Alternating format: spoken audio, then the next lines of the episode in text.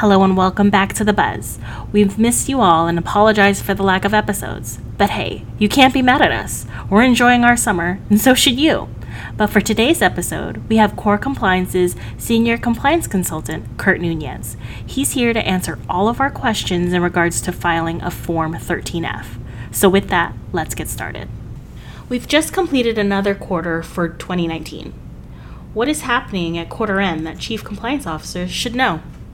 Well, one thing I've been discussing with CCOs as the quarter ends is whether or not their firms are required to file Form 13F. Wait, what is Form 13F? Form 13F is a form that must be filed by institutional investment managers who have investment discretion over $100 million or more in securities that are on the SEC's 13F securities list. This is a list that's published by the SEC each quarter. You said this form is required to be filed by institutional investment managers. Who would be considered as an institutional investment manager? That's a great question because many firms may not realize their firms fall into this category.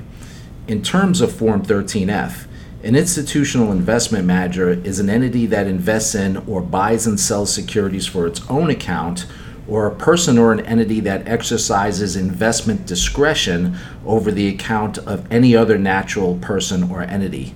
As you can probably tell, the second part of that definition covers many investment advisory firms. And as we said previously, any of these firms who have investment discretion over $100 million or more in securities that are on the SEC's 13F securities list must file the form. So, what is the 13F securities list? What kind of securities are on it? Well, Section 13F securities generally include equity securities that trade on an exchange. The list will also include equity options and warrants, shares of closed end investment companies, and certain convertible debt securities. The shares of open end investment companies, such as mutual funds, are not Section 13F securities. The list of 13F securities is published quarterly and is available on the SEC's website. Where is Form 13F filed? Form 13F is filed electronically through the SEC's EDGAR system.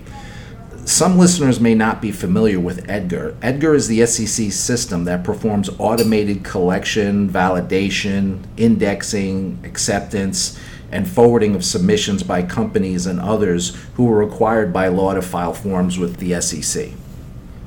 So, when are firms required to file this? Well, Form 13F is required to be filed within 45 days of the calendar quarter end.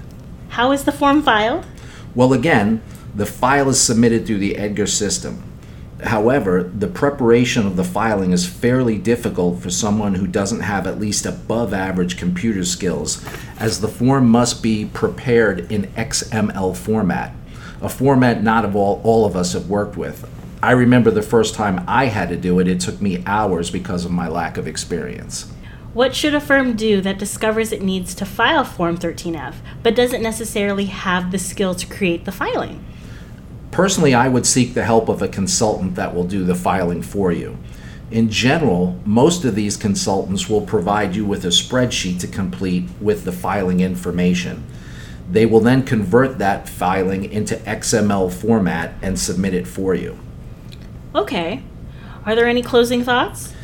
Yes, Form 13F is very is a very important requirement that many advisors should be submitting but don't even realize they should. I would recommend that every SEC advisor that has discretion over client assets add a 13F verification to their compliance calendars and testing to verify their status. Any listeners who may need assistance with Form 13F or have any further questions can contact us at Core Compliance and Legal Services at 619 278 0020, and we'll be happy to help you out and, and possibly give you assistance with your filing. Well, that's it for this week's episode. If you'd like additional information, please check out our website at www.corecls.com. You can also follow us on Facebook, LinkedIn, or Twitter at CoreCLS. Thank you, and we hope you tune in to next week's episode of the CCO Buzz.